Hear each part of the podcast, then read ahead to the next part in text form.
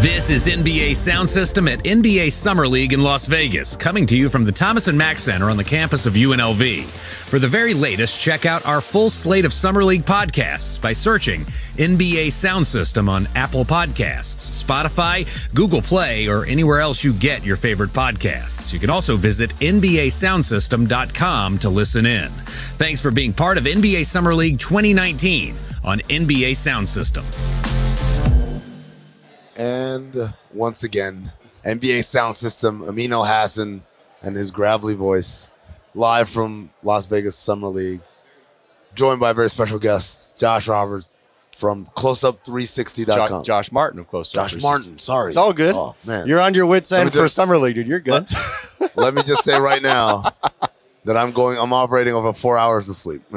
I'm surprised you're even still here, like in this seat right now. You're not like keeled over somewhere. You've been here the whole time, yeah? I have, yes, except for one day where I had to fly to LA and fly back. Ooh. So, yeah, so uh, needless to say, I, I've I've earned my keep at Summer League this year, Of other course. than screwing up your name.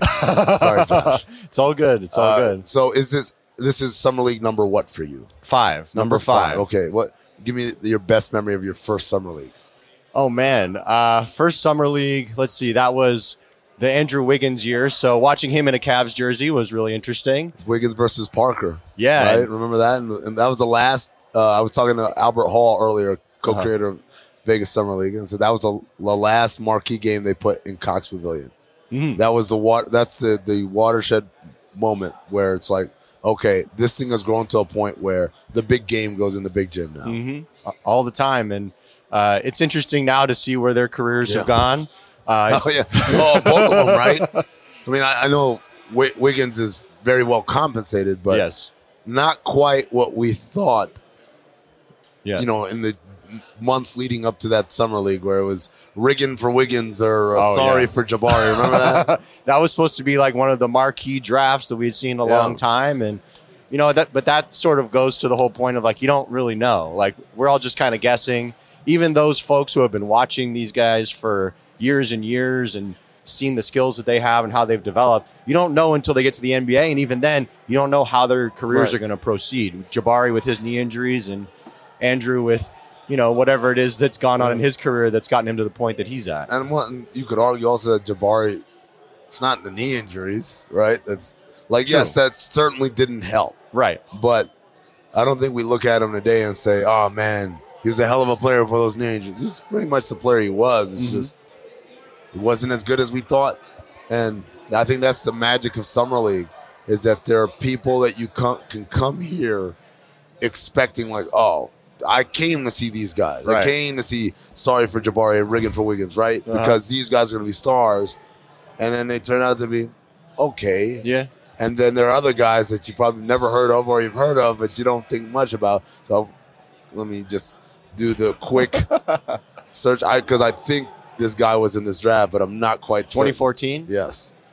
I had to go through because that was the Julius Randle draft. Marcus Yes. Smart. Yes. Uh, Lord, Aaron Gordon was in that one as well. And these are all guys who coming out. It's everyone is so stoked about these guys, and Right. they've sort of developed in their own ways. And Embiid, but he was hurt. right, Uh, he's probably the best player to come out of that draft. okay. I was right. Cool. Jokic. Oh, That's the name I was trying to think Second of. round, Yeah, too. Second rounder. So, yeah, you know, there are some people that you came here to see, Mm-hmm. and they- may have even put on the show that you wanted to see here at Summer League, and then they end up being meh or whatever it is. Mhm. And then are other people you never heard of. They end up having pretty pretty strong careers. Earlier with Albert, we were talking about guys like Kent Bazemore and and Draymond Green and Mm-hmm. and uh, you know Brandon Roy, who even though he was a top ten pick, I don't think he had the hoopla coming out Mhm. that he ended up having in the league, and it all starts at summer league. So it was just a fun time to see guys that you think are going to be good and see guys that you never heard of. And so when we talk about 2019, give me some names. So uh, of the name brand guys, who impressed you the most? I mean, we didn't really get to see much of Zion, so that was a little unfortunate. I mean, the problem with this is that we really haven't seen many of the name brand guys, in part because of the way the calendar laid Right. out, right? Because a lot of these trades that these guys were involved in weren't executed until summer league had started, then it's like, well, we're not going to throw this guy into the flow with Right. our guys when he hasn't had a chance to practice. So that's been kind of unfortunate. So it's it's been a good showcase, I think, for some other type of fringe players, guys who are trying to get in the league. You look at a guy like Terrence Davis, Mm-hmm. who had some nice games with Denver, gets a deal with Toronto, but then you know he's he's not going to play on Denver's summer league Right, team right, anymore right, at that point. Um, you know, you've seen a little guy like Chris Clemons, for instance, five Mm-hmm. He's been really good for Houston.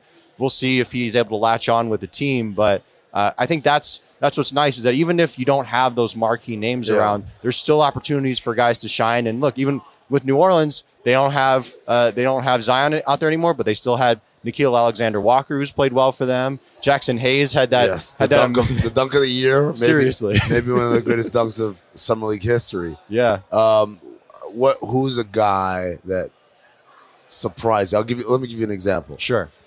I didn't think Taco Fall could be this good in an NBA setting. And I know this isn't quite the NBA, but still, the pace is more like what an NBA game looks like than playing uh, in college.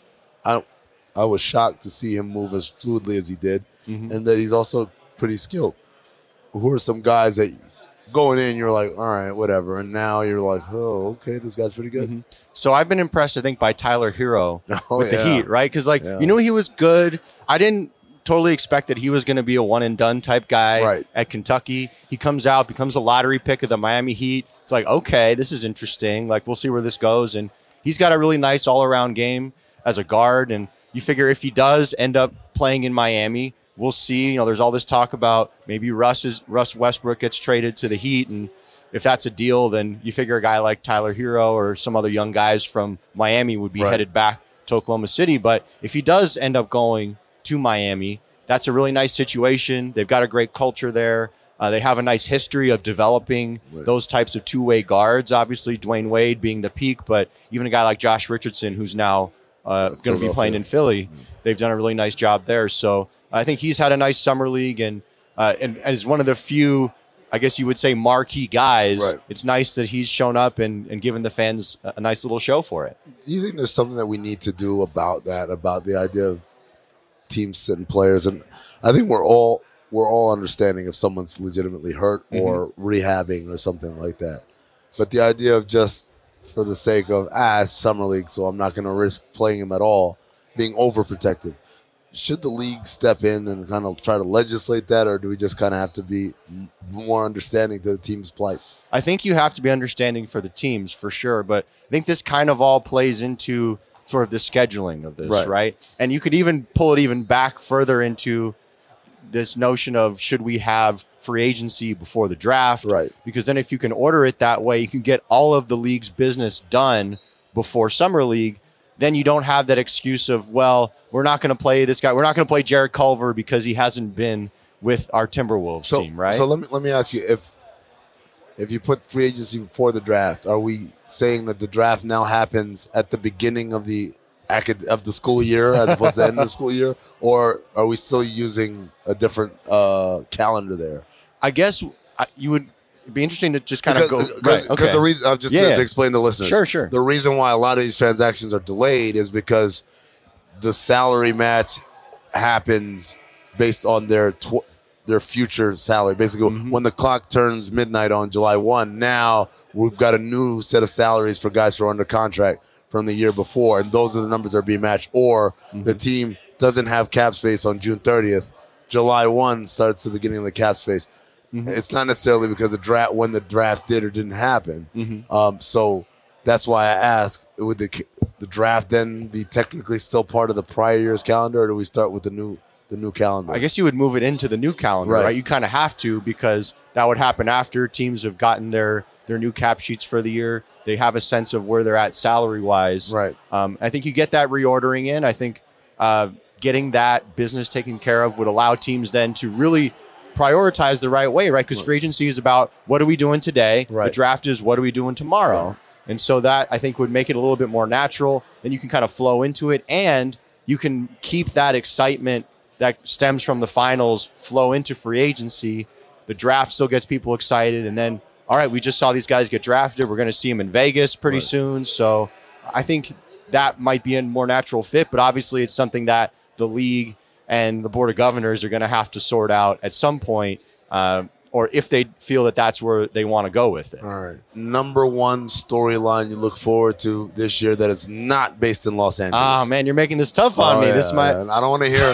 I don't want to hear the, the, the softball. I want to get, get, throw a little heat your way. For sure. And I think it's going to be the competition for those big market teams. When you think about the, the top teams in each conference in the West, the LA teams will be up there, maybe Golden State as well. In the East, you're thinking Philly, Boston could be back there, but you're going to get some really good teams from those quote unquote smaller markets. Utah Jazz have built up very nicely. They've done it, the, I guess you would say, the right way. Denver's done it the right way. Milwaukee has built up well. And so uh, we're going to see, I think, more of these matchups between big markets versus small markets. And, uh, you know, maybe one of these small, quote unquote, smaller markets actually breaks through this year in, a major way to get to the finals because things are more wide open now. Uh, it's a very interesting time in the league. And I think one that's ripe to see a team that's been building step by step finally take that next step and get over the hump and really be in the mix for a championship. More likely to be that small market team that breaks through, Denver or Utah. Ooh. I guess I would go slight edge to Utah at this point Wow, okay. because they've Why got? They got more postseason experience. Okay. Right. I think their top level talent overall is a little bit better. When you look at what Donovan Mitchell and Mike Conley can do as ball handlers, uh, scorers, distributors in that way, you got the two-time Defensive Player of the Year in Rudy Gobert. They've got some nice shooting there. But now with Bojan Bogdanovic, and look, Denver, I think, has done a really nice job coming along, and Nikola Jokic uh, has developed beautifully into an all star.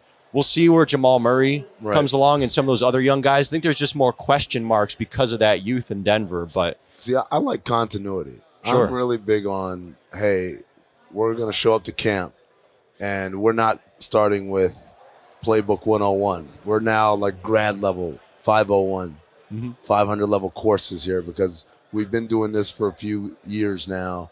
And uh, for the most part, everyone kind of knows their role. I think with Utah, and I, I like what they've done, but I think at least at the outset, there's a little bit of okay, Quin Snyder 101 the guys are going to have to go through, and then beyond learning the playbook, also learning one another. Where does he like the ball? Where does you know where where uh, do I need to be on the court when he's doing this and that? And I think on that level, there's just a little bit of a learning curve that I wonder about for the Utah Jazz. Um, even as I uh, enjoy every move that they did, sure, I think people really have forgotten because Denver didn't make any splashy moves in all season. Right. I think people have kind of forgotten. And the other part about Denver, man, Michael Porter Jr. is coming. yeah, And that's going to be a game changer, I think, for them in terms of his ability to do things that they really haven't had on that roster Mhm. before. Um, okay, let, well, let's do this. Let's take a look at the East. okay, now, all right. okay. Uh, team that didn't make the play. Oh, well, yeah, I said it. yeah, team that didn't make the playoffs last year. That you're thinking, oh, that's a playoff team now. I guess I'd have to remember who didn't make the playoffs So, last year. uh, Miami didn't make Miami it, right? didn't make it. Atlanta didn't make it. Hmm. Charlotte didn't make it. Right. Uh, uh, New York didn't make it. I mean, I, I'm not going to see them in there. Uh, and then, sorry, uh, sorry for you, Chica- man. Chicago didn't make it. And who am I missing? I'm missing two more teams. Well, I would. Detroit. No, right. Detroit made it. Yeah, Detroit made it. Yeah, yeah, yeah, yeah. It's all good.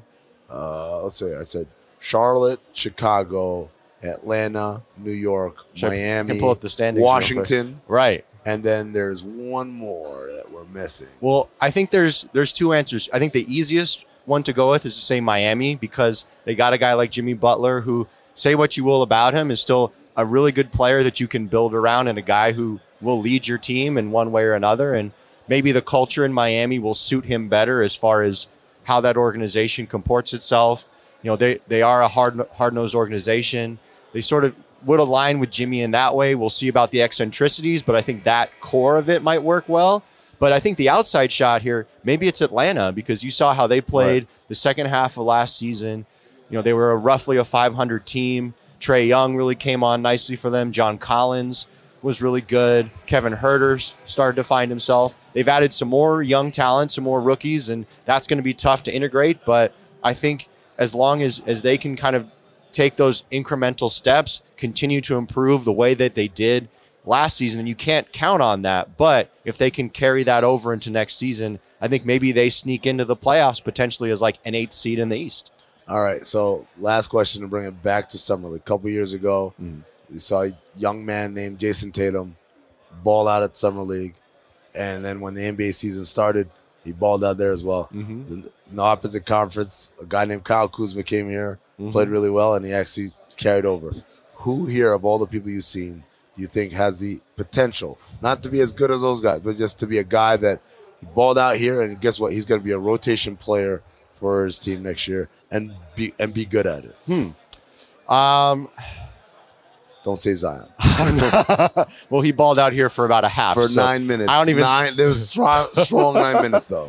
So uh, I think an interesting, I guess, a little bit more than Zion, but not that much more would be Mo Bamba, right? He scored what 15 points right. in 14 minutes in his one game. Has sat out since then because of soreness because he's put 20 pounds of muscle on since last season, coming off the stress fracture in his tibia. You know, I think the Magic, in order to to stay in the playoff race and take that next step, they'll need him to have a role right. of some sort on that team. You know, he's and he was very raw last year. I think he'll be better this year. He's going to be spending most of this summer in Orlando, working out with the team, getting acclimated to his teammates, and becoming a part of that situation. So, I think it would be great to see a guy like him come in and figure out a way that he and and Nikola Vucevic can sort of work together potentially because Mo's got a little bit of that outside shot, and we'll right. see if it's at that level. But I think he could be a, a, really nice, really nice player in that way. I don't know if that counts because it's his second no, summer league. No, but that's fair. That's definitely fair. All right, well, I lied. One more question. Sure. Best meal you've had in Vegas here this ooh, year? Ooh, uh, went to Firefly. With, see, I hear a lot. I, I, haven't been, but I hear. You haven't been? Yeah, I haven't been to Firefly. Man, you got to find the right friends I, to go you, with. You know what I did uh, last night with the Lotus of Siam? Oh, I've heard that place is amazing. It is amazing and surprisingly not that expensive. Really? Yeah, it was very manageable, very reasonable, especially if you're doing the uh, the tapas. If you're doing shared family style, then it really comes out to be a great deal. But even if you got individual plates, it's pretty cheap. I might have to hit that before I head out of town. That's Lotus of Siam on Flamingo. no, no, no reads here. Uh, Josh, thanks a lot, man. I Thank really you, appreciate it. Appreciate you having me on. This is NBA Sound System at NBA Summer League in Las Vegas. Check out our full slate of Summer League podcasts by searching NBA Sound System wherever you get your favorite podcasts or visit NBASoundSystem.com.